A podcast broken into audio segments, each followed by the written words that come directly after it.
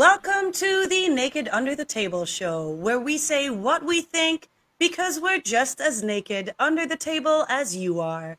We've got nothing under the table and nothing is off the table.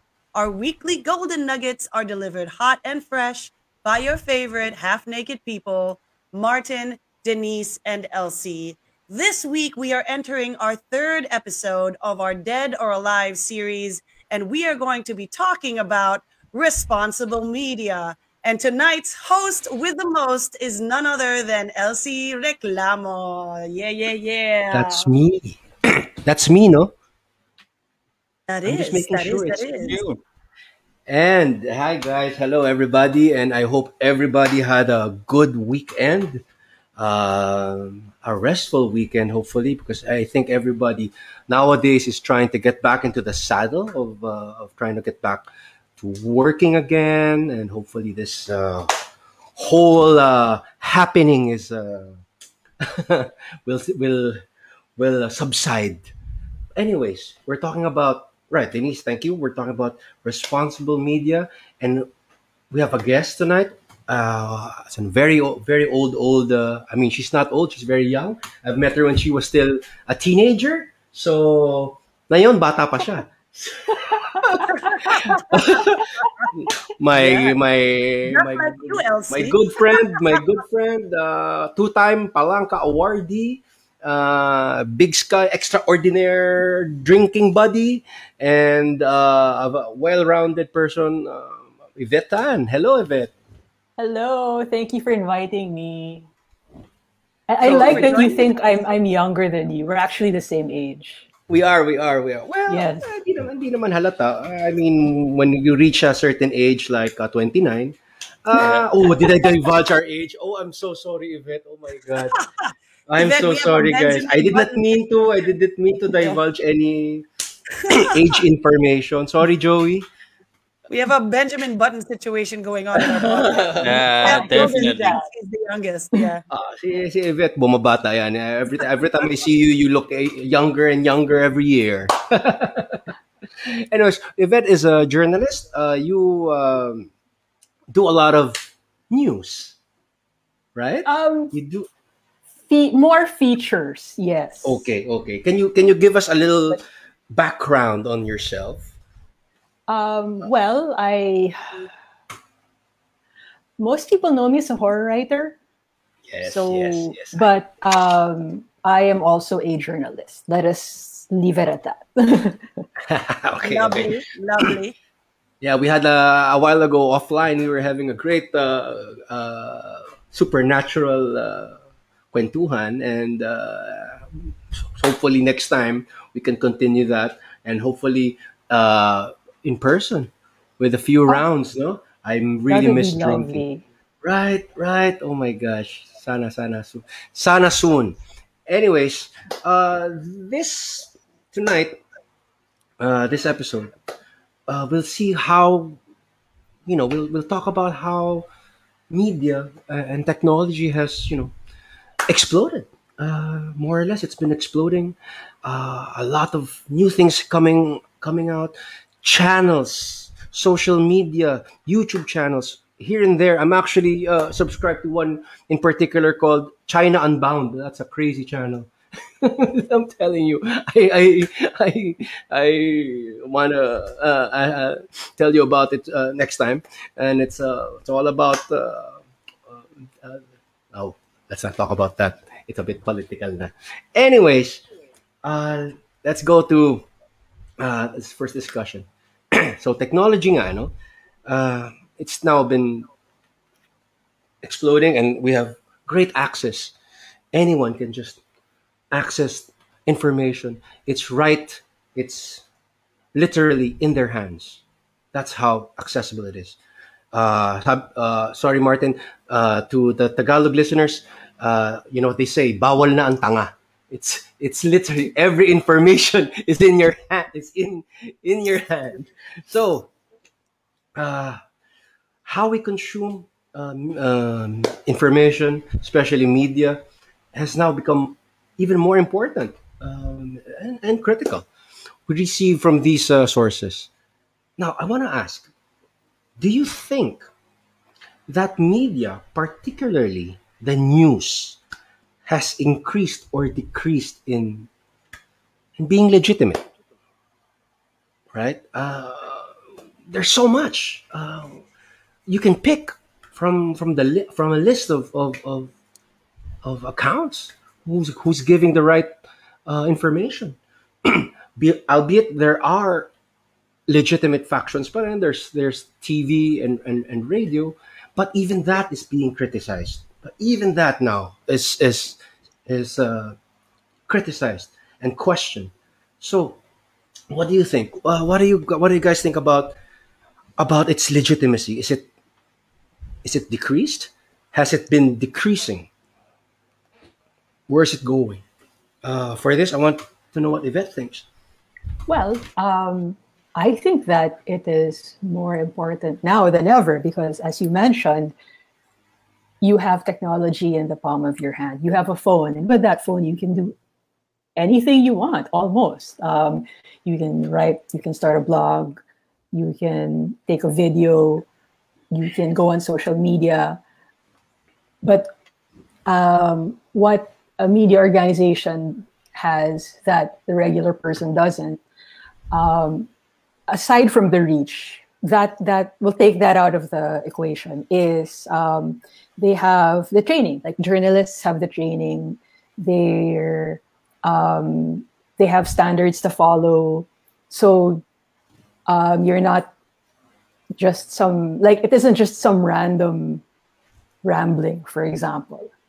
Like, there's a specific pattern to the way the news is presented. And what also, because there's so many sources out there, not all of them. Okay, the most important thing is also fact checking, because since, like you said, there are so many sources out there, what's important, what becomes more important is, number one, the fact checking, which media companies are trained to do.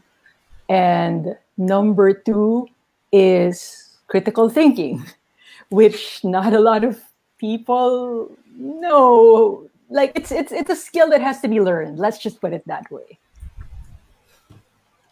It's nice, a skill that Elsie still needs to learn, evidently. Just kidding, love you. Critical thinking, or I'm just critical, technically. Just critical. I'm always at the brink of something. Critical. I'm just at the brink of something all the time. Right now, like right now, I'm in the brink of something. I will just leave it at that. How about you, Denise? What do you think about this? You've been in media also. You've been in PR and advertising. So, what do you think about this decline, if there is any? So it's interesting when we talk about the rise of sources, as you say, or the accessibility of these platforms, and because the internet is virtually like a universe, it's limitless. One of the benefits of technology is now volume of where you can get sources of information. So that's the upside. And I think definitely there are merits and advantages to having volume. Number one, it's easier for you, if you read the right sources, to get a more balanced perspective because you hear from different points of view, you hear from different cultural biases, because all reporters, as much as there is something called unbiased reporting, cannot be helped. All humans have inherent biases. So having that volume is a wonderful gift for the people who are consuming media because it allows them now to do what Yvette actually wants us to do, which is fact check, assess for critical thinking, get balanced opinions and differing points of view, which help and aid with our ability to process what it is that we're getting. What I think is the problem here is while there's an increase in volume, there's definitely a decrease in value. So not everything that you're going to read, to Yvette's point, is going to be valuable. And we're not even talking about the legitimacy of the fact or the correctness of the writing style, or even that the thinking has some form of, not, if not criticality, some form of unique cadence, if you will. And it tends to devalue now a lot of things that you read. Very often, you find what I like to call the Xerox paper type of journalism that happens now, where a pseudo-journalist will read a genuine publication, let's say the Wall Street Journal, or let's say the New York Times, and a pseudo-journalist will read that and copy off that And worse, if they're not completely understanding the point of the author, when they borrow from that particular article and they try to rewrite it, it loses its original meaning. And then a second pseudo-writer or journalist will now read that pseudo-journalist's writing, and it becomes a very bad copy of an original. And that, for me, is what's very dangerous about free media today, is that you can have a copy of a copy of a copy. And not only is the thought lost, but even the balanced reporting, where the effort to put into not just the research, but the actual composition of the piece is lost. And that's what I think. So you're saying we should, every trained journalist should have their own sources. They can't just... I think every person that is going to write about something that is going to be consumed en masse, and it's not even just writing, anybody that does anything on a mass medium, be it a video format, a literary format, or even music, there is an innate responsibility we have now, especially if we're talking about controversial topics or current events, to make sure that we are well-researched and that even our research is the proper research, is the proper foundation. We can't just quote some Wall Street Journal and assume that that's been researched correctly or that we understood. I like what you said about natural bias. Yeah. Was that Yvette? Sorry. No, I said I agree with her point. Right. I mean, I agree with Denise with natural bias. It's hard to be totally objective. You can sense even from a newscaster that there's a tension in how they deliver the news, if there's some sort of a bias. How about you, Martin? What do you think? Yeah, but I do agree with what you said, Denise, and I actually also agree with you, Yvette. And I think there's a lot of problems with the situation we're in right now. Not only when it comes to media, although that's what we're talking about today, but I think we're in a transition phase where the technology that we have available to us is not something that we have learned how to properly integrate into our society in many ways. But I think the bottom line is that it has made it a lot better.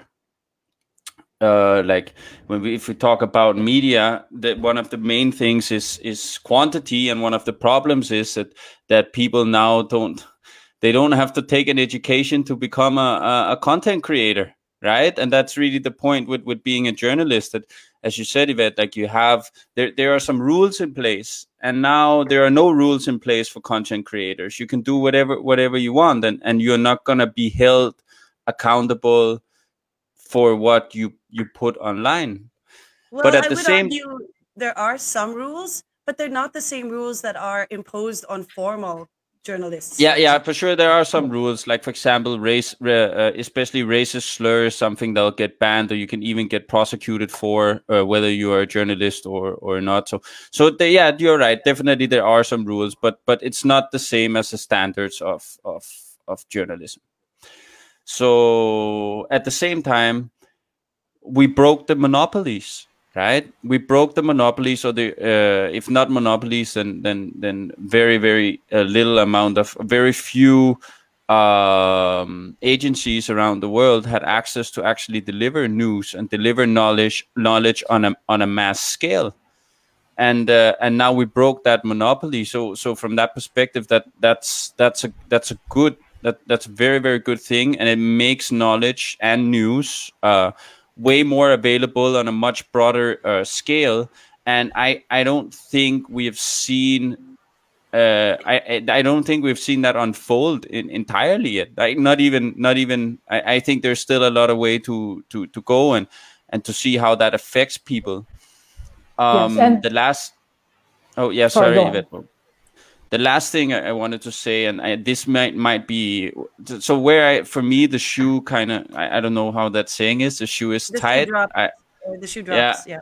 Is one that we need standards like you used to have for journalism, right? Because since news was controlled or information was controlled by few agencies, they could ensure that most of the people delivering that news did it through certain standards and lived up to certain rules, and they had a level of education.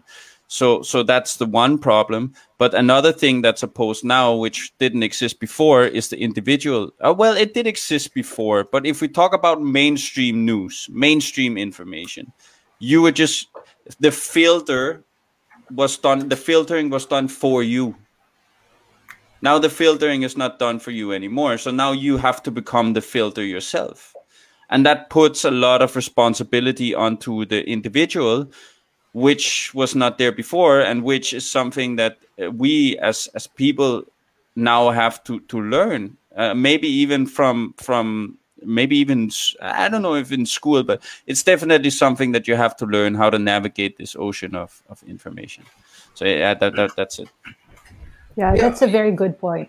I was going to say that even though I earlier said that media agencies have standards, it doesn't just mean they're the only ones with standards, because there are a few, like say bloggers or content creators, who adhere to these standards but may not necessarily be connected to an agency. But they're very, very few, very, very, very few. Most. And that's an interesting point, because this conscientiousness is something that seems to come from the person itself and not anymore from an external governing body. And I commend those rare few, whoever you are out there, kudos to you. But for a lot of content creators, they disregard this, they don't think it's important, or they don't know that these things exist at all in the first place. They just say, okay, I have a computer in front of me, I can do anything I want. And it doesn't just, sorry, it's not just related to journalism or writing. This stuff happens in every form of media. Oh, I have a camera on my phone, I'll just film whatever. Or in the comments section on Facebook. Goodness gracious. On Twitter. Exactly. Keyboard warriors are out. So what do you guys think? Is it on a decline? Is this, as Martin said, that there are pros and cons, and what I understand, it's definitely a pro, because there are so much to choose from. It's a stream of information now. But is it on a decline?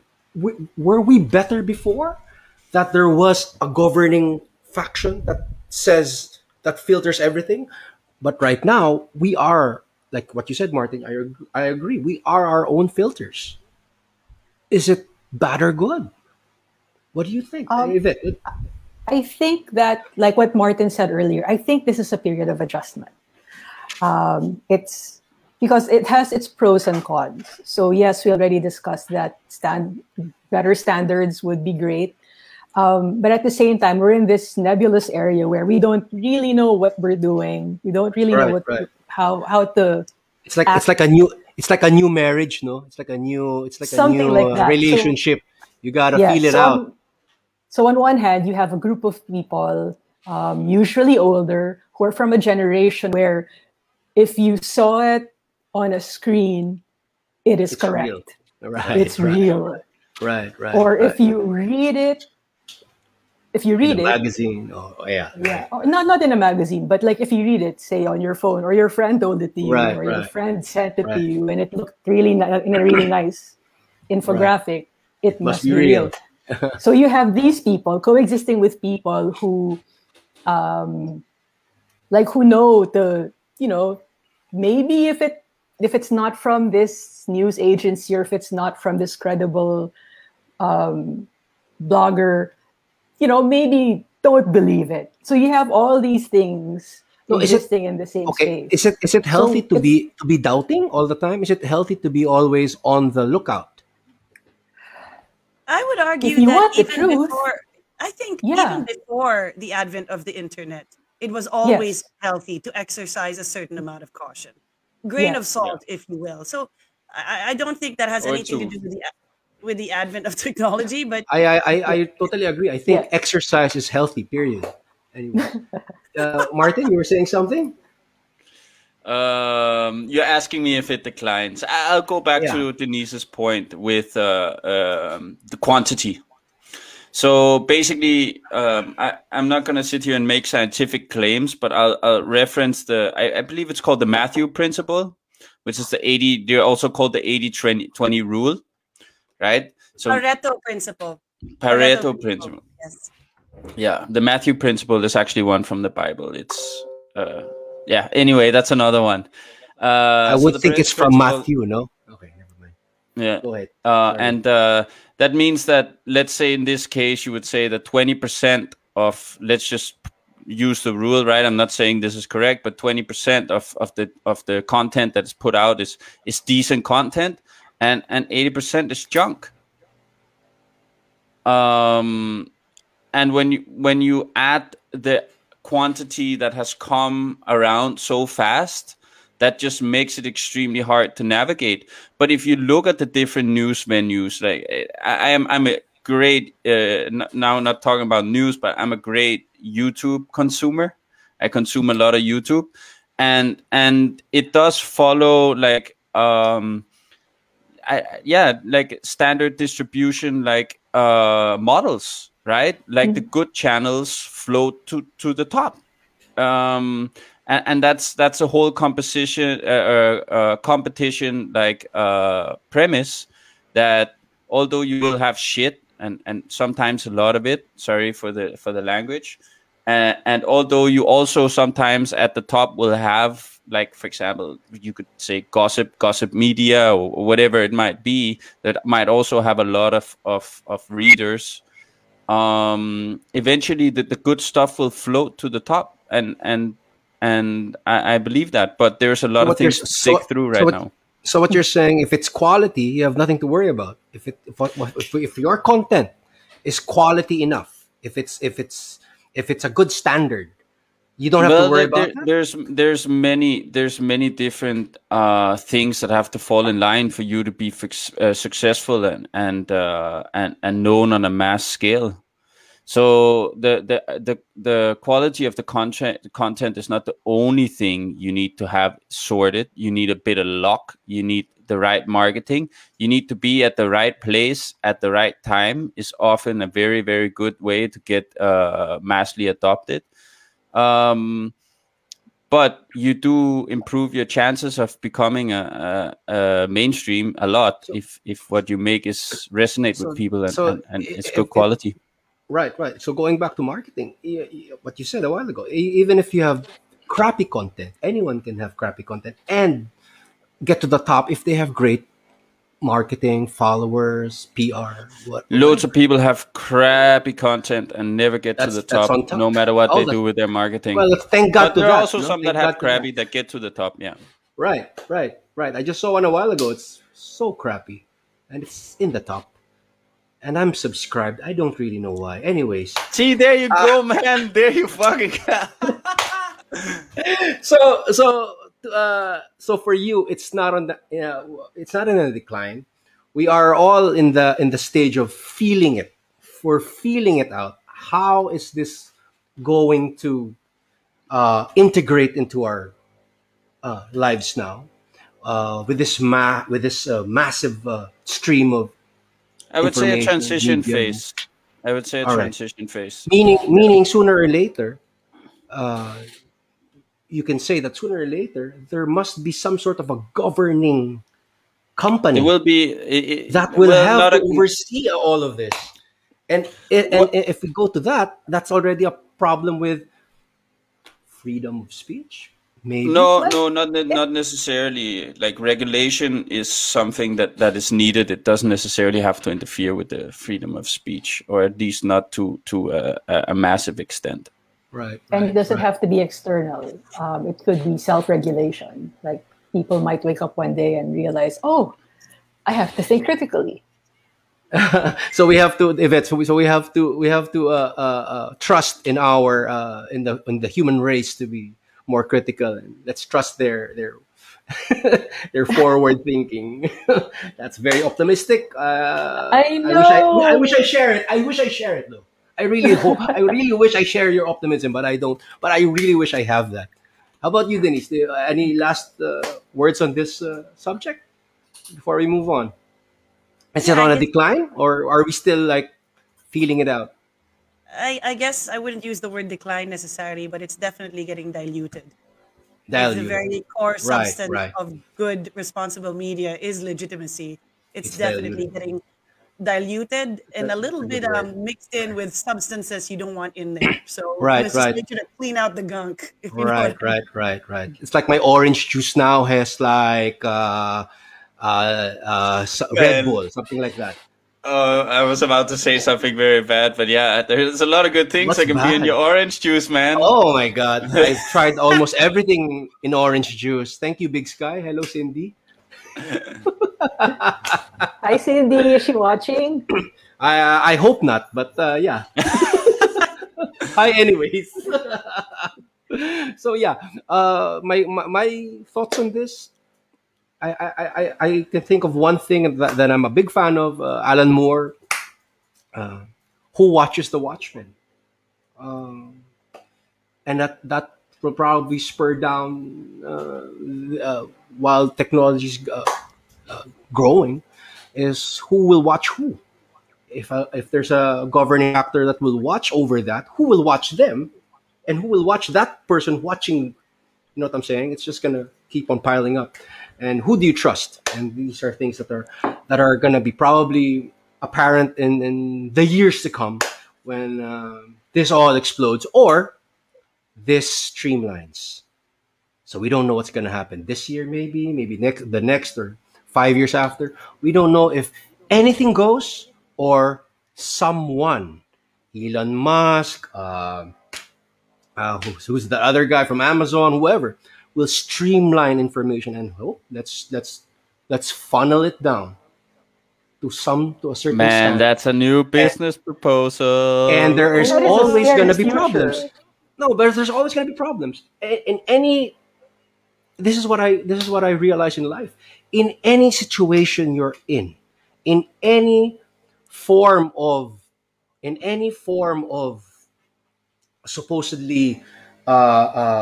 An answer to a problem, there are problems that will emerge from that answer to that problem. That's just how I see life. Sorry, that's how progress works. Yep. You solve a problem, it fosters another problem, and then you have to solve that problem. When will it end? When will it end? I think it's the Hydra, man. It's the Hydra. It's the Hydra. I wish I was a super soldier. Talaga lang. I wish I had that serum. If I had that serum, wala lang. I'll just stay home. Babalik ka sa Big Sky. While running. Except as a super soldier. Running at 80 kilometers an hour and not getting tired. Wow. Okay. You can sell your cars. Let's move on, guys. Media now, more than ever, are tools. Communication, is for me a better hammer, a precise paintbrush. And that's how I see media now with technology. Like Denise, you mentioned our last episode that it's a big help. Technology is a big help to foster talent. And that's great. Throughout history, there are special groups, from hate groups to human rights movements, NGOs and all that. And we've seen media being used as tools and weapons. Sadly, it is being used as weapons. Diba? North Korea, diba? I want to go there one day, hopefully. I want to visit Pyongyang. They say it's cheap. Anyways. The question is, what are your thoughts on this? Where is this line between tool or weapon? Where do we draw that line? Is this more prevalent now than before? Is media now more utilized as weapons now more than ever? What do you think? Martin, what do you think about this?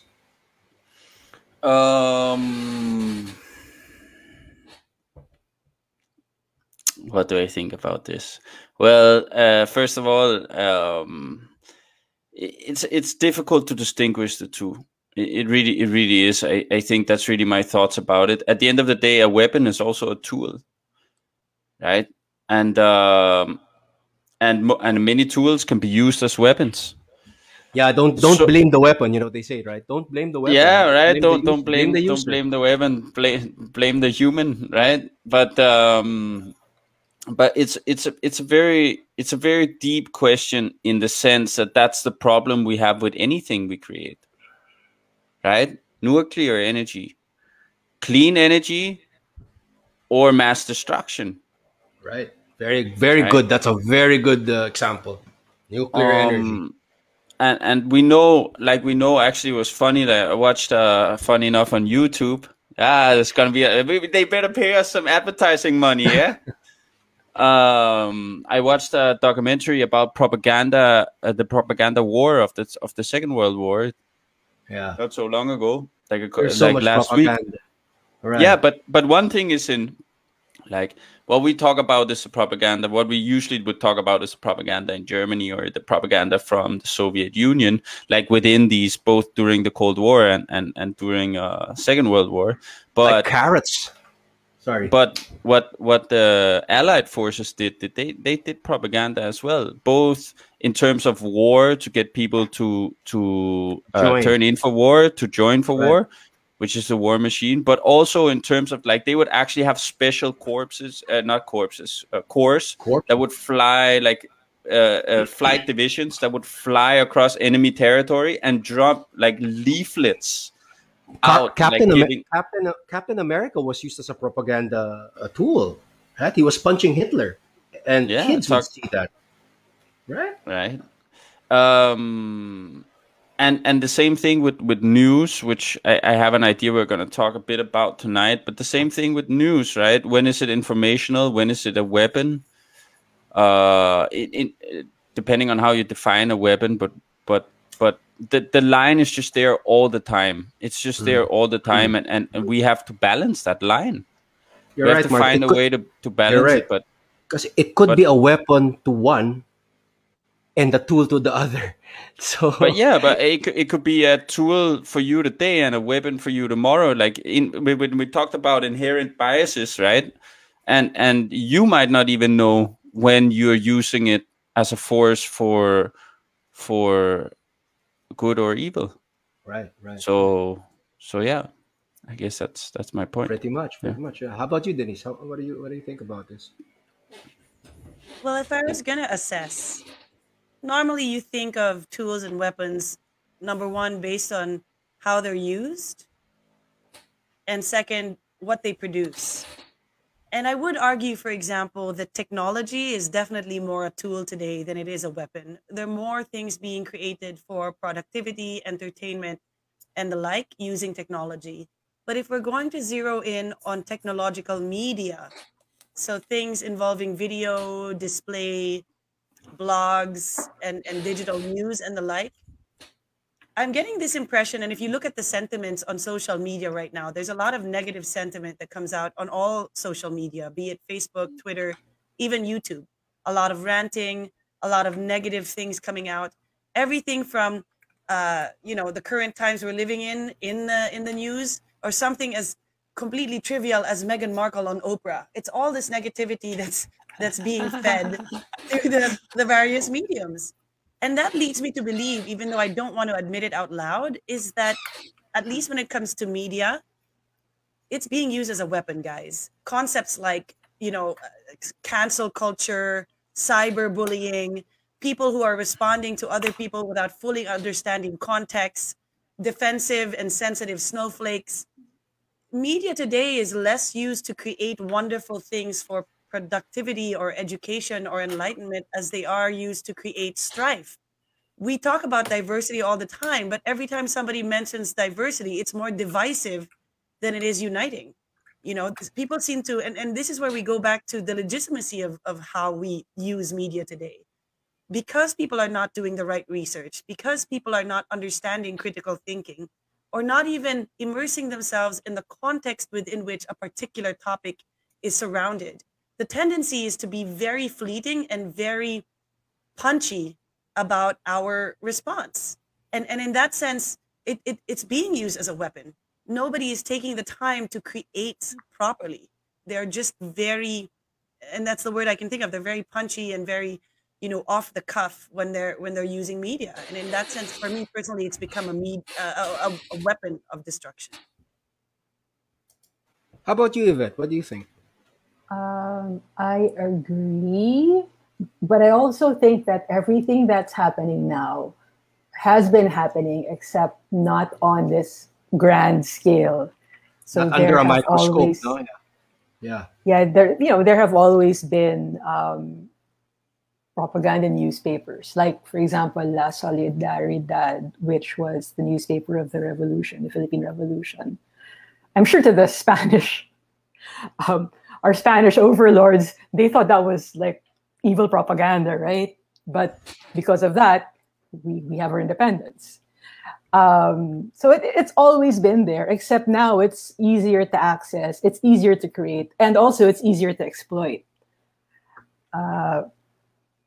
Again, it'll all come down to what you're searching for. Critical thinking. I think this is, we're all always going to end on critical thinking, because it's going to be the mindset of the person looking for the, you know, what is that person looking for? What is that person geared towards? Is that person inclined to think, to fact check? Like, for example, say I want to believe that Bigfoot exists. I'm going to search for websites that prove that Bigfoot exists. I am not going to listen to the websites that say, no, he does not exist. Right, right. So there's bias. There's bias in that sense. There's bias. And I think that these things have been, have always been there, even before the internet. Print. If I wanted to believe that Bigfoot existed, I would go buy a magazine that said Bigfoot exists. Bigfoot Monthly. You buy Bigfoot Monthly. Yeah, I would buy Bigfoot Monthly. I would not buy Bigfoot does not exist. Not exist monthly. No, of course not. Yeah, exactly. Yeah, no, not that one. Fuck that publication. But then at the same time, because there are so many voices now, say I buy my Bigfoot Monthly. Now, on the internet, there's a conversation between Bigfoot being, and these are real theories, and I love all of them. There's a theory that Bigfoot is an interdimensional creature. There's a theory that Bigfoot could be Martin Johnson, like a physical mammal, or it could be what? Like Bigfoot, there are theories like that, which could not. He's a yeti, which could not have been talked about if I was just reading Bigfoot Monthly. But now there are so many other websites, and even if these are two factions, Bigfoot as an interdimensional creature versus Bigfoot as a physical creature. Even if these two factions fight, and even if they call each other snowflakes, at least these are arguments that are being heard versus before where they weren't. So I guess you can apply that to things like, say, race, for example. Or sensitivity. At least you know that these issues are there now, and you can make your own decisions about them versus not knowing that they were there at all. So in a way, you can also find your community for the good and the bad that makes it. Like, I can find fellow people who believe Bigfoot exists. Right. And more than that, I can find people who believe that Bigfoot is an interdimensional creature. Right. So see, I think here are the layers that Yvette just brought to my attention is, the editor and the writers of Bigfoot Monthly are definitely using that publication or that form of media as a tool to communicate their worldview. But then you have the readers of Bigfoot Monthly that use that publication to shove in other non-believers' faces how correct they are about their belief in Bigfoot. And in that sense, a piece of media that is intended to be a tool is now used as a weapon by other people who, as you said, are not getting a balanced worldview, and who, while it's readily available, saying Bigfoot's a communist. That can totally happen, but at the same time, the readers can also use it to connect to other readers. Like, oh, you read Bigfoot Monthly too? Oh wow. So bad and good, yeah. It's always bad and good. So you can get a probably go to a website that says Bigfoot is a communist, and that could be a weapon of sorts, right? He would be a scary communist though. Bigfoot is like a race of them. An army of them. No longer Big Brother, guys. You heard it here first. Big Brother has been replaced by Bigfoot. Watching you. He's gonna step on you. I actually want to see a snowflake Bigfoot. That's pretty interesting. That's something I want to see. How would he go about his life? He'd be like tiptoeing all the time because he has big feet. But then you wouldn't know he was Bigfoot because that's how you only see his footsteps, right? You only see his toes, man. So that's why we can't see him, because Bigfoot is actually a snowflake and tiptoes. Anyways, well said, Yvette. I was gonna say something, but now I forgot. Okay, let's move on to the next one. But there's always gonna be good and bad.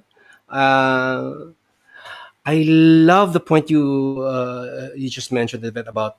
Yeah, you're right. It can be jarring. It can be stressful with all this information, but you can find your own kind. Let's just hope your own kind is not harmful. It's not weaponized. Yeah. Then again, on the other hand, who's to say? It's subjective, but it's still subjective. Yeah. At the end of the day, your snowflake Bigfoot could be, I could see that as a weapon to my snowflake Jesus. I don't know. One man's conspiracy is another man's religion. Right. Talking about conspiracies. Nowadays, there are so many conspiracy nuts. I'm probably subscribed to a lot of ancient aliens. You know, these things. They're pretty interesting. More so entertainment than actual fact. No, but still interesting nonetheless. And but there are conspiracy channels and shows and publications even that promote what they say is fact. Like the channel I mentioned a while ago, China Unbound. They're an anti-China channel, and they're strong. There are millions of subscribers. That could be dangerous, or not. Depends on who's looking. My question is: do we need this? Do we need this? Because, like you said, Yvette, for them, they could be the critical thinkers. Let's say my snowflake Bigfoot channel is a critical thinking channel for me and my millions of followers. So who's to say? Do we need them? Do we still need all these conspiracy channels, the conspiracy advocates, let's call them that? Or should we just always go for the legitimate news? But again, who's to say? What do you think? Of that, Yvette? I want to know what you think about this. Well, okay. Before I say anything, I will read a quote by Alan Moore. Yeah. Since we've already started quoting Alan Moore, I shall do it again. He once said that the main thing they learn about conspiracy theory is that conspiracy theorists believe in a conspiracy because that is more comforting. The truth of the world is that it is actually chaotic. The truth is that it is not the Illuminati or the Jewish banking conspiracy or the gray alien theory. The truth is far more frightening. Nobody is in control. The world is rudderless. Man, I know that quote. That's an amazing quote.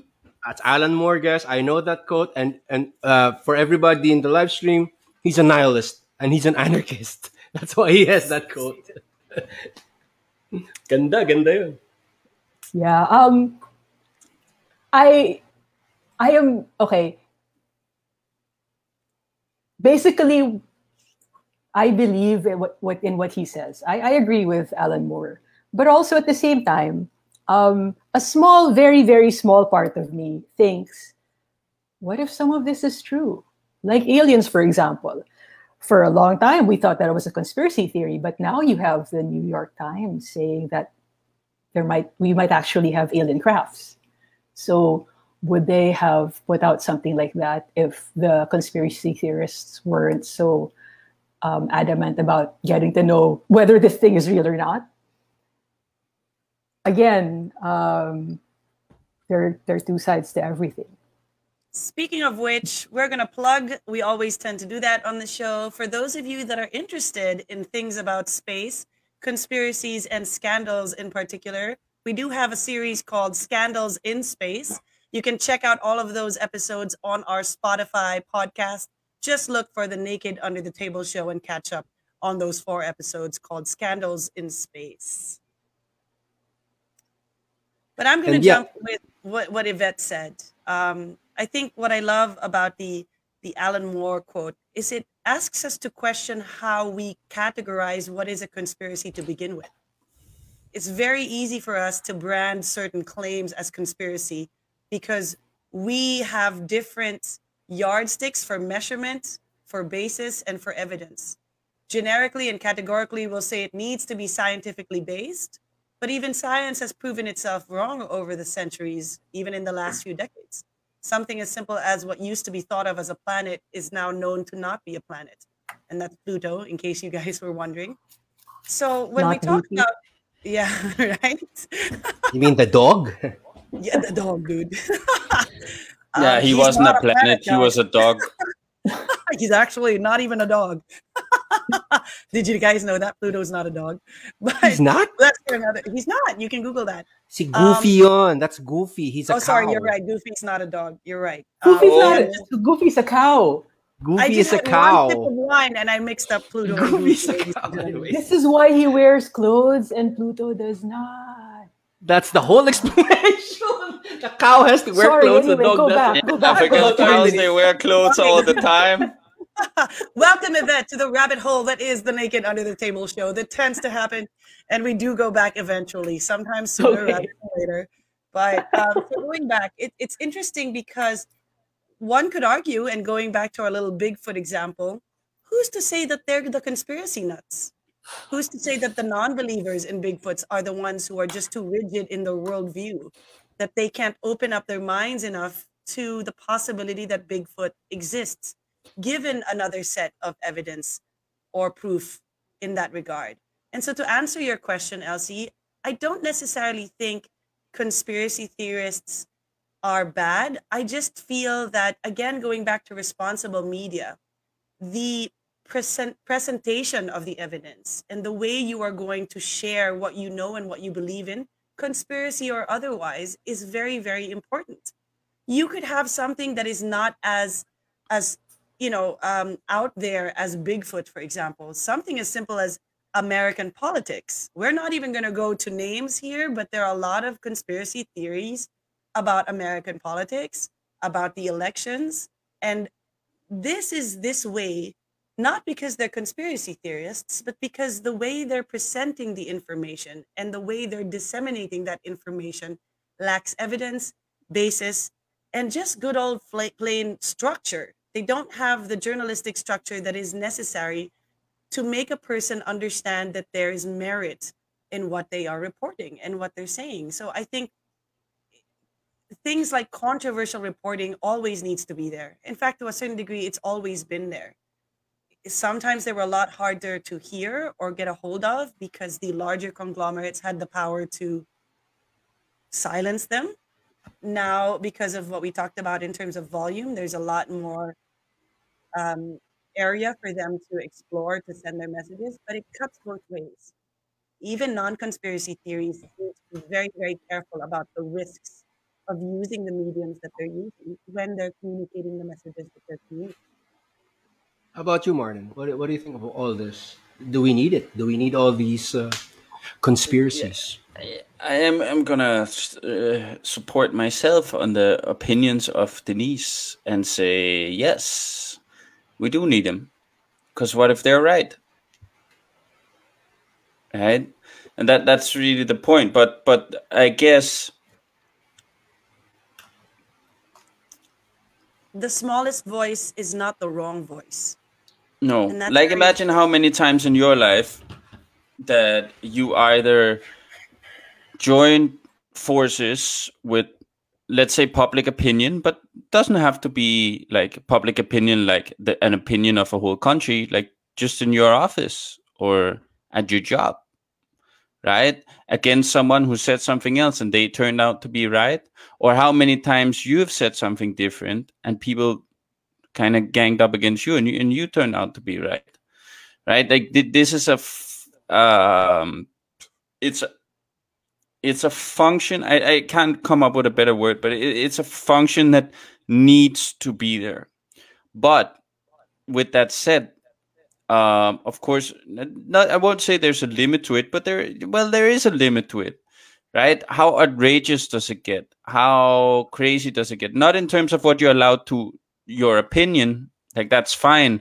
But when crazy, outrageous opinions take over public opinion or influence public opinion, we start going, let's say on a more societal scale, we start going in a direction, because if that opinion is wrong, you're moving a very, very big chunk of people in a direction which will lead to ruin in some sort of way.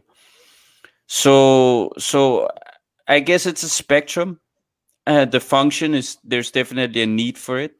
The question is, where on the spectrum can we allow to place ourselves? Because some people, like, they do convince other people of crazy shit, right? And takes it somewhere very dark. And I think, I'm going to reference it again, but I think Second World War and for example, the communist regimes of the Soviet Union and probably also China. But I think this is very good examples of how far you can drive public acceptance by with bad ideas, with bad values, and advocated it while advocating it as good values, right? Like we'll give to the poor by fucking killing and stealing from all the rich. Like it's like what? Anyway, like, in any case, it can go very dark. It can go somewhere very bad. So we do need to kind of calibrate ourselves, but it is a function that is needed. But it's a very fine line, very, very difficult to balance. So I want to ask Yvette a question, if that's okay. Because I'm listening to Martin, and one of the things I latched onto was this concept of opinions. Mm-hmm. And we can all agree, I think, on this particular episode that the world is not lacking in opinion. But I think we can also agree that there are certain opinions that have more merits, and journalists are not always required to be unbiased. In fact, there are many journalists and many pieces of news and media that are designed as opinion pieces. Mm-hmm. So I wanted to ask Yvette, as a person in this industry, how does one know now? How can one determine when it is a quote unquote valid opinion or an opinion that needs to be heeded, versus the type of opinion that Martin was talking about that's just predominantly noise? Again, I'll have to go back to critical thinking. I don't know how else to explain it. So I'll rephrase my question. How do I know, not just as a reader, but as a consumer of media in general, when the person who's created this piece of media employed critical thinking? How would one know that? Well, you would have to do it. It won't be the best way to do it, is also the hardest and the most boring way to do it. It's to read widely and to read different things that are both things that you agree with and things that you don't agree with. So, and to compare them with reality, if you're lucky enough to do so, like say if it's something happening in your country. So it's a mix of all this. It's not something that can be like, there's no set of rules. Like one, you have to look for this, two, he has to have an eye patch. You know, it's not a set of rules. Or a monocle. Or a monocle. If he does not have a monocle, he's probably lying. He's not credible. There's none. Or he has to have a lab coat. He has to have a lab coat. But you know, this is also a very important point, because very often image is associated with critical thinking. People think that because a person looks a certain way and talks a certain way, they are natural critical thinkers. And a guy that has funky hair and dresses weird is not a critical thinker. And I'm sure, Yvette, in your profession, you've run into both types. How do we now distinguish when true critical thinking is actually in our midst, so to speak? Well, we have to go against our human instincts, because as you mentioned, we're very appearance-based. And if you're really out there wanting to know what the right way to think is, you'll have to look beyond appearance. You'll have to read widely. You'll have to be open enough to accept that you might be wrong. And you might have, and you have to be okay with having to change your opinion, even if that means changing the way you look at the world. So, and that's very, very hard to do. Even for the most open-minded person, it's very, very hard to do. Because so we go back to that internal battle. Yeah. So it's a really, it's an internal process. As Such much as looking for the guy with the monocle or the lab coat. Such as most flat earthers would say. They have researched. I guess this is why most of these prefaced at the beginning of the show, at the beginning of the episode. Right. You know, that's why journalists go through training and they learn these things, because critical thinking isn't picked up like that. Critical thinking is something that is developed and honed over time. And I guess that's what you're looking for. How long has this person, you know, been at this? And do they have the credentials and the education and the training to be able to talk about what it is that they're talking about? And maybe that's a good start to determine if they have the credibility to be listened to. Yeah, that's your best bet in any case. No, I agree to that. I think you have to look at how long has this person was into the topic. How long has he been researching on this? You'd probably see merit in a flat earther who has been researching this since the 70s or something. That's something that you have to put in consideration as well. You might not believe him, but you have to at least accord him the credibility and the respect of the amount of time he's put into this. That's also true.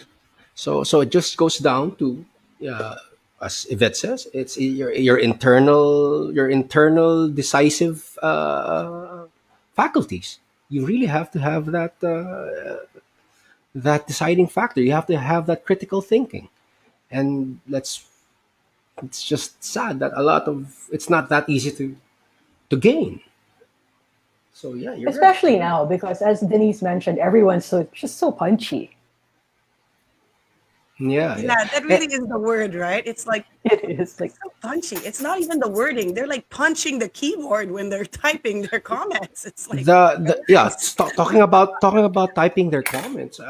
That's what's scary about this whole scenario that we're in, with all these with all the conspiracy channels. You know, the sad truth is, when you go to social media, you go to Facebook especially, things haven't really changed since the witch burning. You know, when you think about it, it's pretty much villagers with pitchforks. It's just, instead of pitchforks, it's keyboards. It's computer keyboards. But more or less, it's the same thing. If someone of stature, of some merit, of some credibility, of some visual inclination that he knows what he's talking about, and he posts something that could be damaging, that can have some damage to a certain belief, you're talking about some followers lining up, and that's scary. So, like what you said, Martin, bad and good. How do we overcome this? Is this still gonna fall under critical thinking? If we have these proverbial villagers with pitchforks, now are trolls and whatnot. How do we? How? May I? I think that one of the biggest things to overcome is the human inclination to want to believe in someone, to have someone do the thinking for them, and to be very, very swayed by charisma. You're right. A lot of people, there was a study. There's this I think it was Neil deGrasse. He was explaining why there's so much flat earthers. And he said that sometimes people just want to be against something. Sometimes people just want to go against the status quo.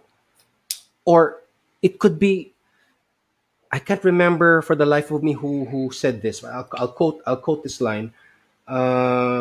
If you find yourself in agreement to the masses, it's time to rethink your beliefs. I can't remember who said that. It might be a comic book. Knowing myself, you guys don't knock comic books and graphic novels. They have some of the best. No. We just quoted Alan Moore. Yeah, it's Alan Moore. We quoted Alan Moore. I'll quote Frank Miller anytime. They are brilliant. They are brilliant. But it's a good point. It's a good point. And there is also when it comes to these conspiracy theories, like people for a variety of reasons get pushed to a place where they just want to have something to hold on to, something that is theirs, something that they believe is right, and it doesn't matter what happens. And other people just want to destroy what is. They don't care what they believe in. They are so... They have been burned by the world so bad that they just want it to be something that it's not. And I think that's also something, I guess, to an extent, bitterness is something that can drive people into extreme opinions. And sometimes it's not so much about what the opinion is. It's just about, like, it's that kind of let's tear it all down kind of attitude, right? It doesn't matter what it is really. They just want to tear shit down because sometimes they believe they can build it better, which that day I don't want to see. And yeah, I think there's also some animosity involved in some of these things. Like people have just... build up hate towards how things are or how things is run and jump on something crazy just to tear some shit down.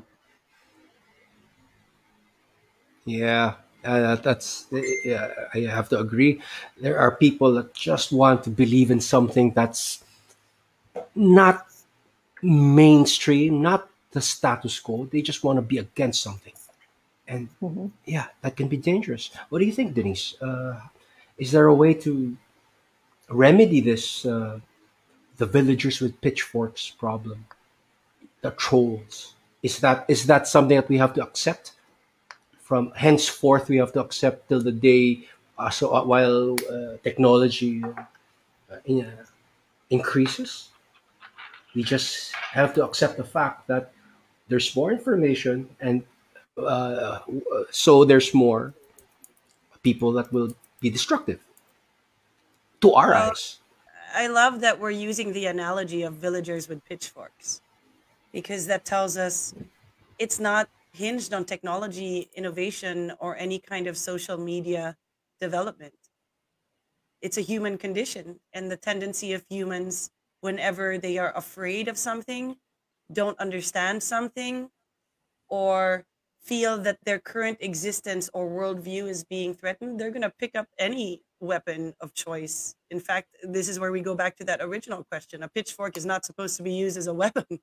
It's supposed to be a tool, but then, you know, people use this thing as a weapon. And I feel people will not be able to discern today as they haven't been able to discern in the past. And this is a little bit concerning for me in that technology and the internet have actually allowed for more information and education and enlightenment to be disseminated. Back then, education was isolated, or it was a privilege of the rich and the wealthy, and the masses weren't able to access the same kind of education. And now I feel it's an even more dire world that we live in, because it wouldn't be difficult for a regular Joe, as Yvette says, to just research for a few minutes, go on different sources, go on different websites, see some different points of view in order to contextualize what it is that they're forming in their heads and the beliefs that they think are being challenged. And so even with all of that information accessible to us, we're still pitchforking. And so I will say, I don't think as humans, it's in our nature to be able to avoid this. It's just going to happen.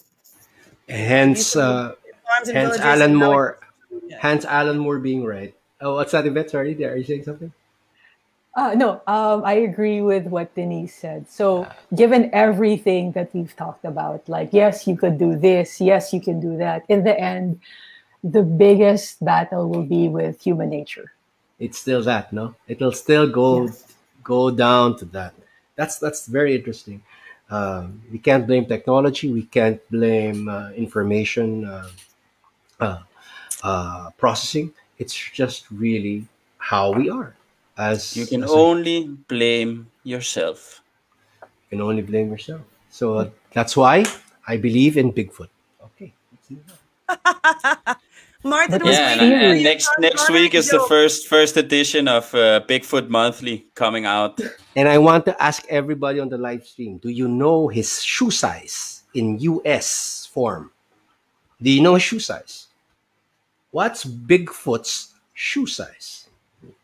Now that's a question that deserves a critical thinking answer. And proper research. Okay,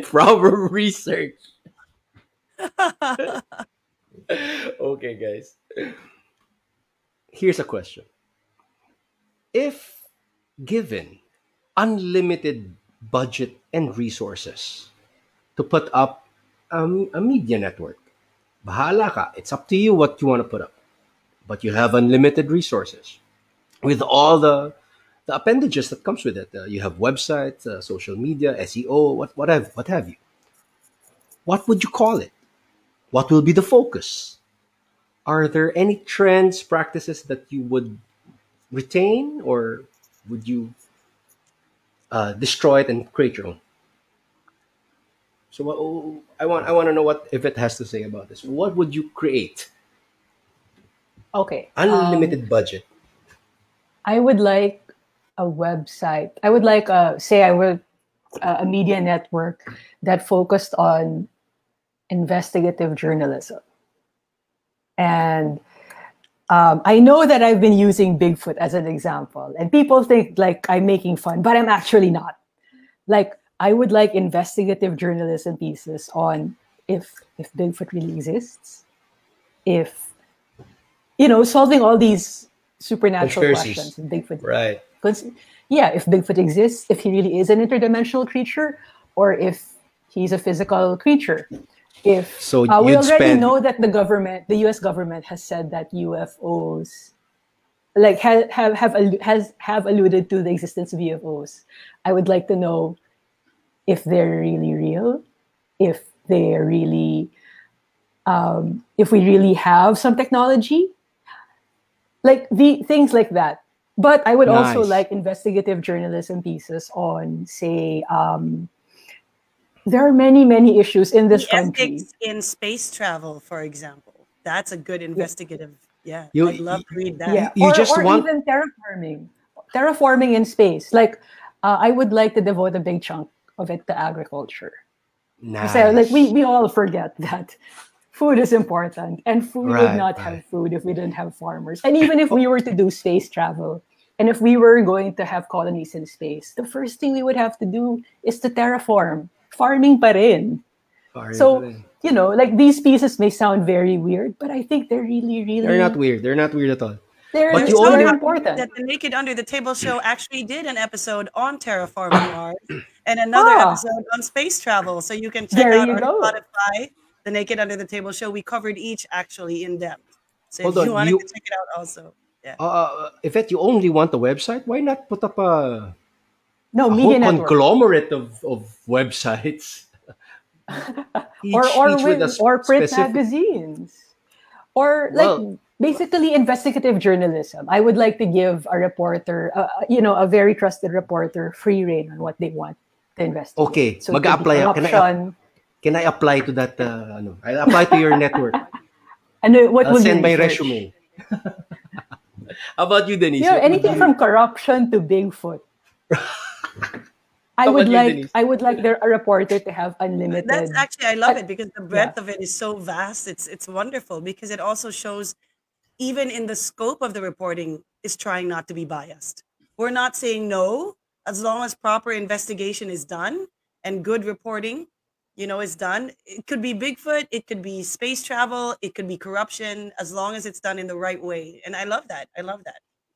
I you know, you should start that, Yvette. Unfortunately, you need a backer. So anybody listening on the live stream, if you want to invest in this wonderful idea, just look for Yvette. Any of the billionaires out there? Yeah, we're ready. Anyone?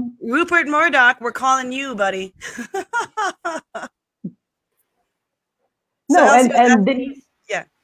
sorry, you mentioned a while ago that you mentioned science, and I think that plays into a big part in all this because we didn't centuries ago, we thought the sun revolved around the earth, and now we know different. So it's pieces like this that show that, okay, maybe it's not the case. Maybe we revolve around the sun. So we're there. Nice. How about you, Denise? What would you create? So for those of you who have been listening for a while, you know I actually have a company that builds websites. But more than build websites, we're a company that advocate user experience and usability.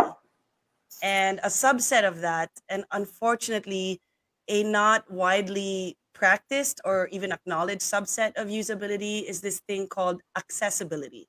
And what that means is making sure that products, be they literature products, video products, audio products, are actually designed for people with certain physical limitations or impairments. So if I were to have an unlimited budget for a media conglomerate, I would make one that's dedicated to people with vision impairment. They could be born blind, they could be colorblind, they could have low vision, cognitive impairments such as Asperger's or dyslexia, even motor impairment where they don't need to use a mouse in order to consume the content on these particular media. I would definitely love to create a media conglomerate that is specifically focused on people that otherwise wouldn't be able to access. We would have so many broadsheets in the past, and not a single one in all the decades and centuries with broadsheets made one for Braille. You know, nobody thought to do this. And now you had, at the time, the most predominant way to hear the news or learn about the news, and you excluded people who weren't able to see and weren't able to read text printed on paper. And I would super love that. I would love a media conglomerate that's designed for people with impairments, physical impairments especially, if not even mental impairments. That would really rock my world. Nice. That's actually helpful. That's actually very viable. If I was a billionaire, I would totally support you with like $1 million. How about you, Martin? All right, let's go to the CNN final. $1 million out of your billion. $1 million out of my billion. Because I need my billion. I'm going to do my own thing. But you're going to have 999 million after you give that, you know? Right. Billion is gone. What would I do? I would just, what I would do is, and I don't even need a big budget for this. Actually, I could start doing it tomorrow, I guess. What I would like to do is a media platform that focuses on creating content that explains why things are or work as they work. Because I think what's a big problem now is because of the, let's say, the issues that we have, the problems that we are facing, the challenges that we have ahead of us. And those being a byproduct of the progress that we've made over a long time, people have this idea that, or I won't say people, but I feel this this I feel this idea growing that it's better if we just tear everything down.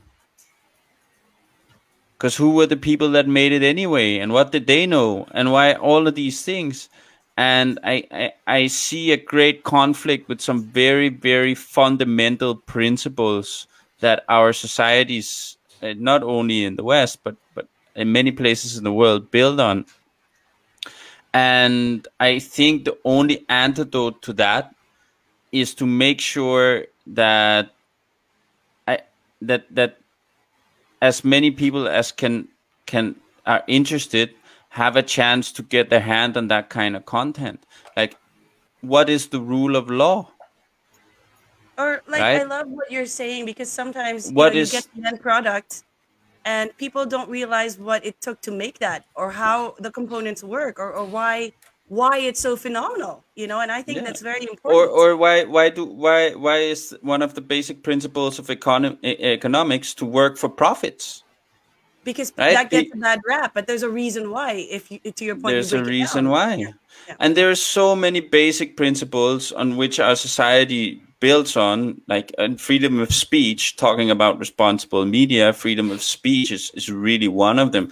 Like, and that's not really something that you need a big budget for, but obviously it would be nice because you could probably build an audience and whatnot. But my biggest interest is just putting that kind of information out there. And that doesn't mean that it's right, but for me, the problem is people try to tear down stuff they don't understand. And when they work backward, it's actually it's not derivative in any sense. And that doesn't mean that there's not anything wrong with what is. Of course there is. Of course it could be better. Of course it could be done better. But if it is to be done better, if you want to build a better house, you got to know how the fucking house was built. Right? You got to know what techniques it's used to build that house, what kind of materials used. So I get what Martin is saying. You know, now it's funny that you say it, Elsie, because what I really want is actually a school. Like, but that's actually a personal dream of mine. That's a personal dream of mine. I would love to do that one day. I would love to do that one day. But since it's responsible media we're talking about, I'm just talking about a platform where the theme of the content is these kinds of things. That's nice. Simon Sinek has a wonderful book called Start With Why. And that's the very idea, Martin, where very often the outer circle is the what, and everybody is familiar with the what. Sometimes they go a layer deeper, which is the how, and they totally get the how, or they somewhat get the how. But very rarely do people get into the core of anything, which is the why. Partly because it's not disseminated as you want to do, but also partly because when it is disseminated, it's erroneous. The people who, quote unquote, broke it down are not the actual people, the people who built it or got it there. And I think that's wonderful. Yeah. You need contributors, Martin, for this to happen. You need a lot of contributors. He and Yvette will partner. It seems like I have three right here. And do that, you know. Can I? I love the idea, because I'll make sure it's consumable by everybody. You know, we've got. Can I teach kung fu? Can I teach kung fu in your website? Yeah, do it. Perfect. That's what I want to do. That's my dream. It's a lovely idea because... Yeah, I know. No. His idea is that his website is a lovely idea because it takes all these things that people take for granted and places them there in front of you. Nice. Yep. That's actually very viable, Martin. I want to hear your answer. I'm curious about what you would build. Oh, I got a lot of answers. Okay. I want to hear. Holy crap. Where do I start? With $1 billion? Holy crap. I'll probably build all the monsters. I'll build Bigfoot. I'll build the Loch Ness monster. I'll build them all. And I'll hide them somewhere for you, Yvette, to find it. Oh, so he will build a media. And that's how you sponsor. Media, like, I'm the media for your media. No, you're the topics. You're gonna create chaos everywhere, and now the media team is chasing down all of these dead leads. No, just kidding. Right? So I'll gonna give these actual scientists a hard time. I will give them a hard time, but a realistic hard time. They can actually find it. Well, to be fair, we did argue that if you're going to be a responsible anything, not just a might journalist, as well make it real. You better make sure you debunk Elsie's weird creations. Make it real. And, you know, that is true. That is true. And I'll put up a network of the best impersonators to impersonate all my friends. I just want to do that. Like the best impersonator. You'll see yourself, Yvette. That it's so that funny looks exactly that like you. That's this doing this show. Is about responsible media, and nothing about what Elsie's proposing is responsible in any respect, though. Like zero. But guess which of the four ideas is gonna get the most hits?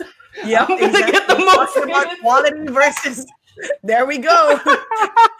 Yep. There's your volume right there. I'll be on the top, guys. That's what you. That's an attest on what we're talking about, guys. Going back to the serious topic at hand, what I just said was totally crazy, but you're right, Yvette. It will get most noticed. That's just how it is. That's why there's crap in the world. That's the whole point. People like crap. That's how it is. It's either you do something really, really crappy, whether it's McDonald's or really, really, or it's right. Either it's really, really crappy, or it's really, really good. I happen to like McDonald's food, so there you go again. One person's weapon is another person's. Yeah, I like it too, but that does not make it healthy for me, man. It's not healthy for me. McDonald's is my tool. It reminds me that I can just say "fuck you" to the universe, you know, and you know that the fries of McDonald's, when it's so stale, it tastes like cardboard. Sorry, I'm just saying. Sorry, not to scratch that. McDonald's might sponsor us. Sorry. Their McFlurries are amazing. Too late. Their ice cream—that's right up my alley. Their apple pie. I actually tried to apply back then to become Ronald McDonald. It takes so much credentials. You have to undergo so much mock practice and mock training to become McDonald's. Can you believe that? That's just crazy. Did you succeed? No, I saw them mock fuck you. Never mind. I left. Never. No, I'm just kidding. Anyways, guys, responsible media, dead or alive. Last words. Denise? Yeah, I think it's still alive. I think responsible media is still alive. There are embers that are struggling to stay alive, but it's still very much alive. So I would say not to the people who actually contribute or create in the media, but to the people who consume media. Don't let it die, guys. Be a little bit more conscientious. Be a little bit more balanced in your consumption so that the real responsible players don't die out, because it's also a very unrewarding profession, I will tell you. You know, I mean, Yvette here has won a Palanca. For those of you that are not of the Philippines, the Palanca is like the Pulitzer Prize for Filipino writers, not just journalists. And it's a dying breed, and we are killing them because we're not sifting through the ones who truly deserve our attention and respect, the responsible ones. And we are giving exactly people like Elsie De Leon the star status in any media that we consume. So again, I will just summarize. Responsible media is not dead, but we have a responsibility to keep it alive. Well said, well said. How about you, Martin? Dead or alive? Yeah, I'm gonna jump on Denise's bandwagon on this one. I think the real problem is the responsibility. I think that's really what we're or on a if we're talking about something on decline, that's what's on the decline. And then there is many reasons for that. That's definitely many reasons for that.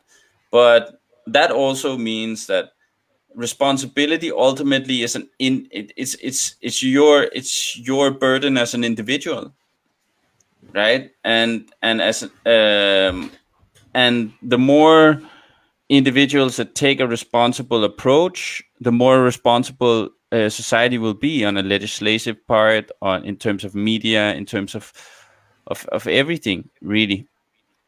So I don't believe it's dead, no. But I will just say that responsibility is what's on a decline here. And the best thing you can do is to take a deep look at yourself and try to become a responsible person in the way you consume media or in the way that you conduct yourself. It's no fun. It's super hard, and you'll never get there, but we can all try. Never get there. Yeah, but you won't. Like, it's just responsibility. Just preach more responsibility, not less. I agree. It's a never-ending climb. You're right. Yes. Last but not the least, our guest, old friend of mine, my Alan Moore fan, Yvette Tan, dead or alive? I think both of them said it really well. So I'll just summarize what both of them said in the best way that I can. It's not dead. Responsible media is not dead. But I'll just repeat what Denise said, basically. Responsible media is not dead, but it is our responsibility to keep it alive. Nice. Okay, thank you. Thanks, everybody. My opinion on this is I just want my impersonators network to actually push through. That's what I really want, and to create all these monsters and keep them in a big giant warehouse in Mayon Volcano or something. That would be fucking cool. Out in Antipolo until it explodes. Thank you, guys. This has been fun. I've learned a lot, and I actually, believe it or not, I have grown in maturity somehow tonight. Right, this very instance, I think. Ladies and gentlemen, the rare flower has bloomed. I think I am now a more mature and intelligent person. That's what happens if you watch Nuts. So watch us every Monday and join our Nuts group. In Facebook, just search Nuts, and it'll direct you straight to our Nuts group, where we post everything that we've been talking about here. This has been your Nuts show, and I'm Elsie, Denise Martin, and our guest Yvette Tan. Thanks so much, everybody. I'll see you all next week.